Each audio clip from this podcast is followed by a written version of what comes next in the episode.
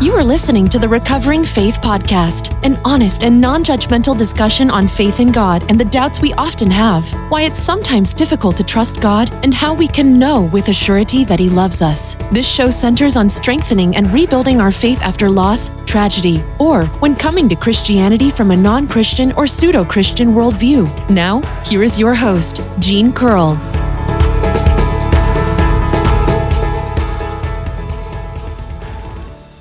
Hello, and welcome back to Recovering Faith Podcast. Uh, this episode was supposed to air last week, and I thought it did. Uh, well, at least I thought the blog went up, but apparently I forgot to actually post it. And uh, I tried to record the audio for it three times, and I was having technical difficulties, and finally I just decided to give up on it. Um, not much of an excuse, but I've been extremely busy. I'm getting married in the fall, and I've and I've got all kinds of other things going on right now. And but I'm still trying to devote as much as my of my time as possible to the podcast, so that um, all of you who have been faithfully listening will still get the podcast, and also so that people who uh, are just now discovering the podcast will uh, will find it and still find things that are relevant to them that'll help them in their lives. And I just recently uh, got an email from somebody in Korea telling me that they came across one of my podcast episodes and that it helped them out. Uh, this episode is called Here's Your Sign. And no, it is not about the uh, comedian where he does the here's your sign bit. That's not it at all. This is, uh, I saw a church. Uh, I'm a, I do deliveries for work sometimes, and or and I was out doing a delivery a while back, and I saw a sign on a church that said, "If you're looking for a sign, this is it. You're welcome here."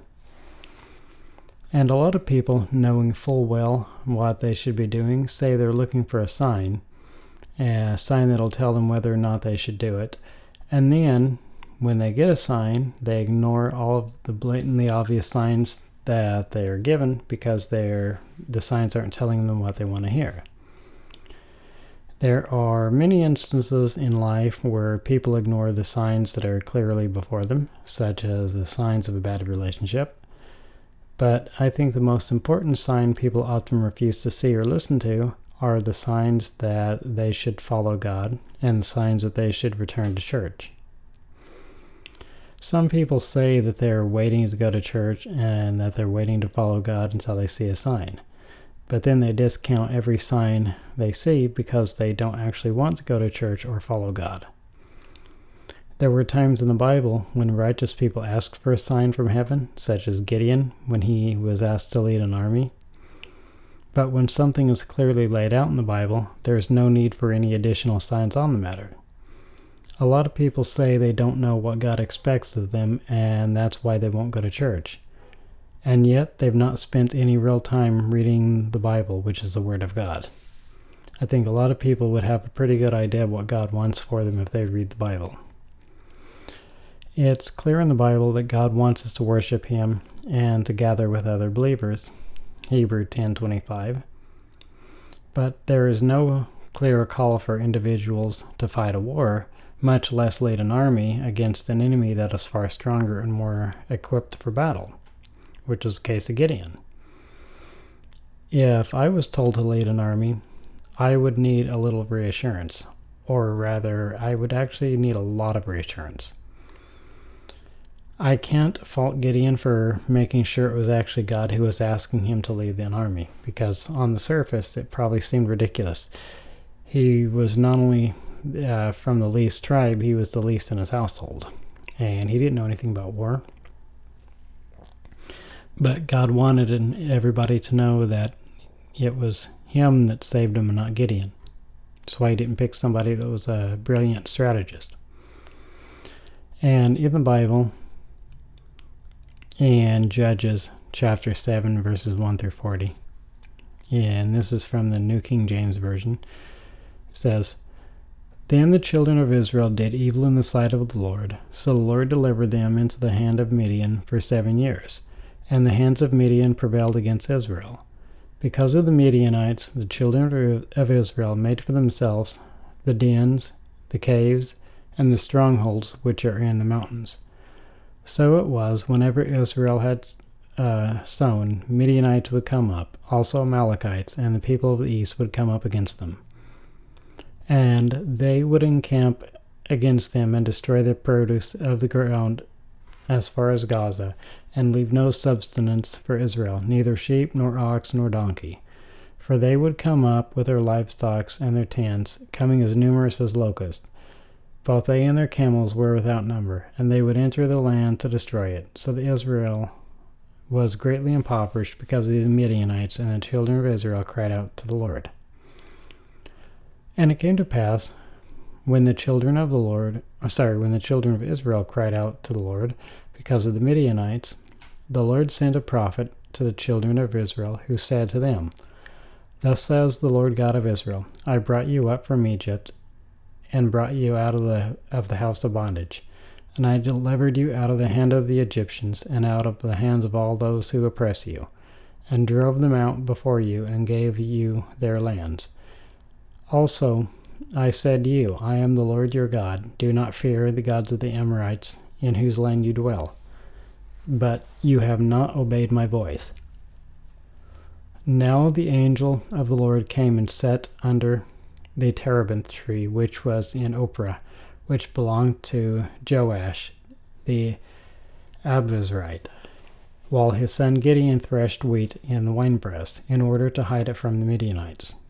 And the angel of the Lord appeared to him and said to him, The Lord is with you, you mighty man of valor. And by the way, uh, this is the first and only time that God has called anyone a mighty man of valor. And this was before he had done a single thing. This is while he was just still the least in his household and the least tribe, and he was and uh, he hadn't done anything at this point when the Lord called him a mighty man of valor. Anyhow, back to the scripture.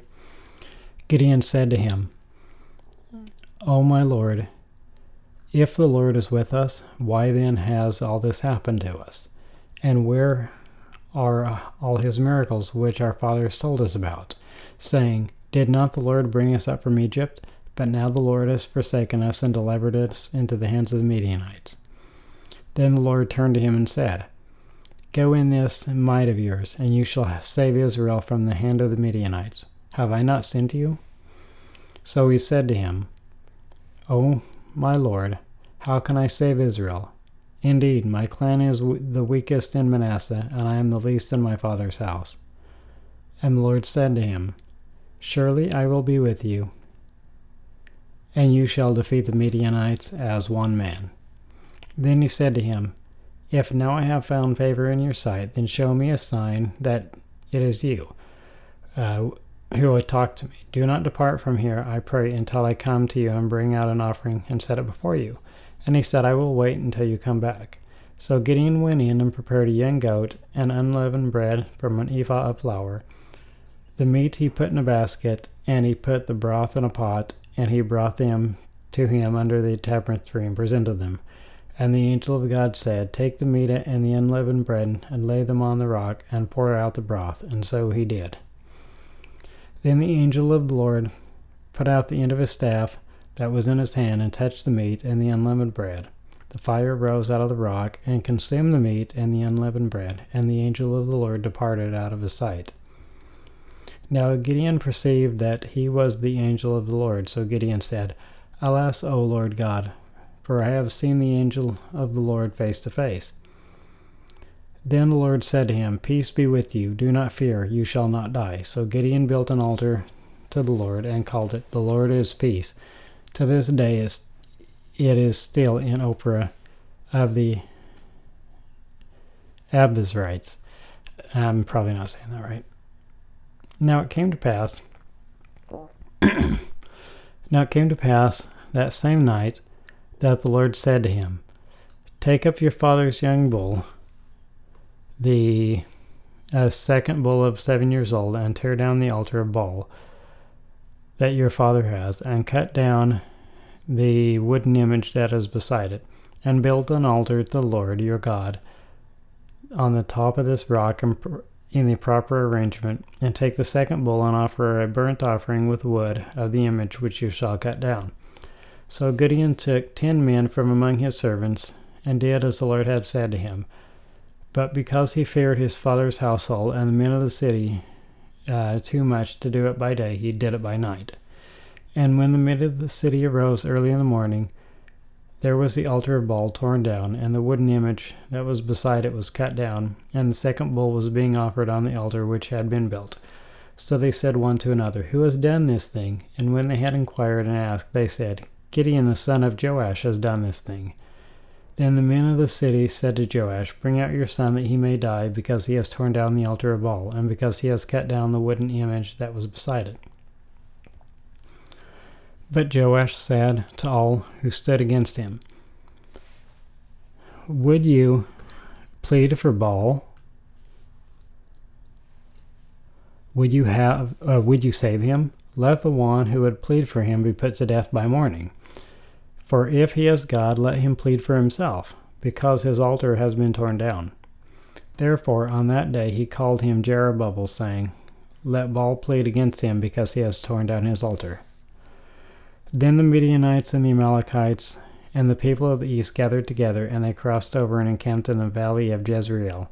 But the Spirit of the Lord came upon Gideon. Then he blew a trumpet for the Abiezrites and gathered behind him. And he sent messages throughout all Manasseh, who gathered behind him. So he also sent messengers to Asher and Zebulun and Naphtali, and they came to meet them.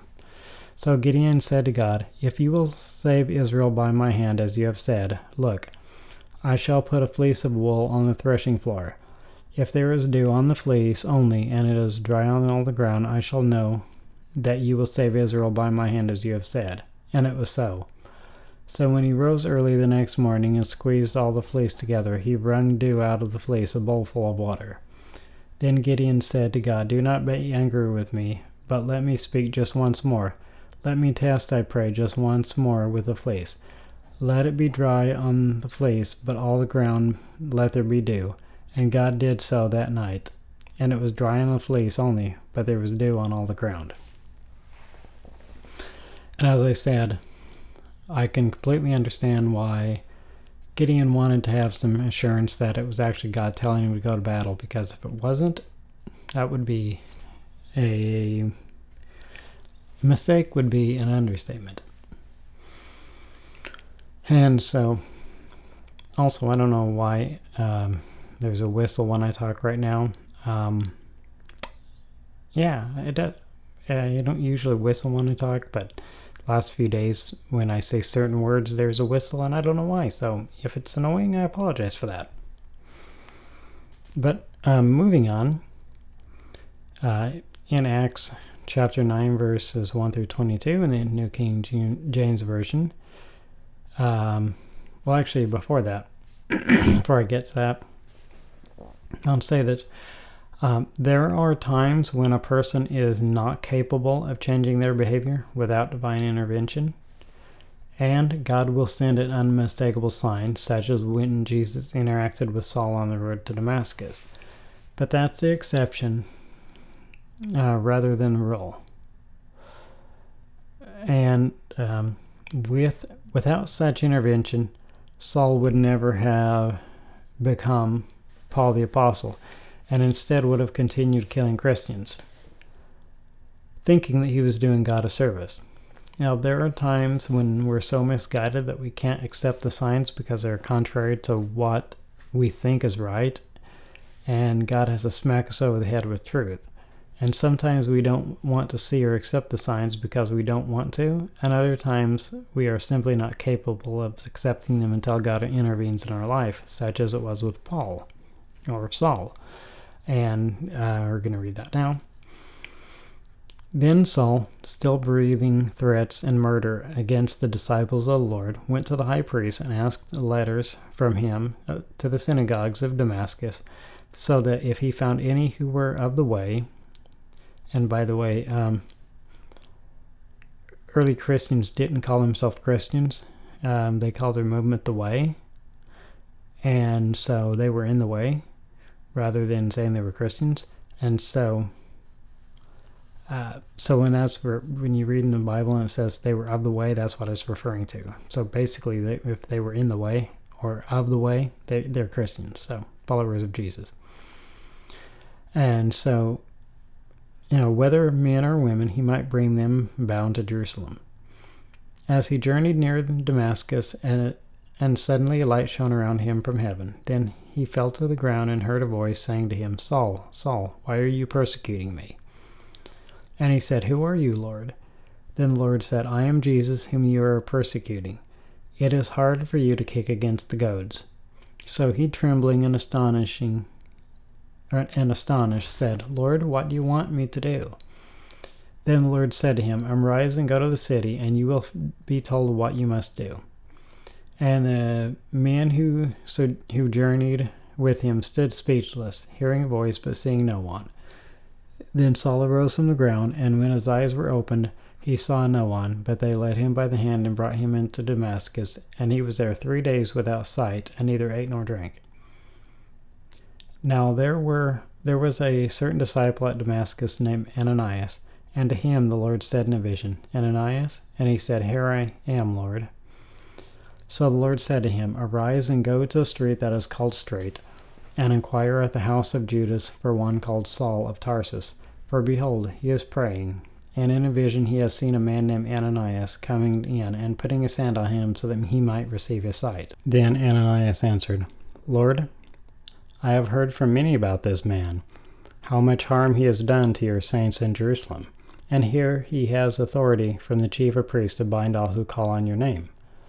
But the Lord said to him, Go, for he is a chosen vessel of mine to bear my name before the Gentiles, kings and children of Israel.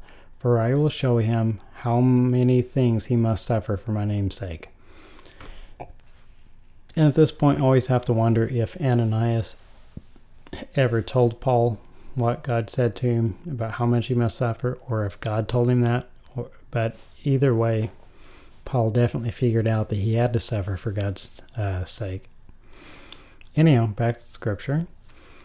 And Ananias went his way and entered the house, and laying his hands on him, he said, Brother Saul, the Lord Jesus, who appeared to you on the road uh, as you came, has sent me that you may receive your sight and be filled with the Holy Spirit. Immediately there fell from his eyes something like scales, and he received his sight at once, and he arose and was baptized. So when he had received food, he was strengthened, and Paul spent some days with the disciples at Damascus. Immediately he preached the Christ in the synagogues, that he is the Son of God. Then all who heard him were amazed, and said, Is this not he who destroyed those who called on his name in Jerusalem, and has come here for that purpose, so that he might bring them bound to the chief priests? But Saul increased all the more in strength and confounded the Jews who dwelt in Damascus, proving that this Jesus is the Christ. And so, waiting for a sign that we are to change our lives and follow God makes about as much sense as waiting for a sign as to whether or not we should go to the hospital for our sickness or injury, as if being in massive pain were not enough of a sign on its own. A lot of people in this world are hurting, both from their own actions and those of other people. And yet they're not willing to do the one thing that would have the biggest benefit of their, in their life, both here and in the eternity. If you need a sign to tell you that you should seek out a relationship with God and even go to church, then consider this your sign. Consider the Bible your sign, and consider how flawed and broken the world is a sign. Even if you can't visit a church in person right now where you live due to local restrictions resulting from the pandemic, you should visit a local church online, listen to the sermons, and reach out to the church so that they can get to know you and you can get to know them. And then, as soon as you can, visit in person. And I would strongly recommend that you sign up, that you uh, join a home group or small small group Bible study which, in my opinion, is actually even more important than attending a church service because it's those real connections you make with people that make a bigger difference than just sitting in a pew and listening to a preacher. Uh, thanks for listening. Stay safe and God bless.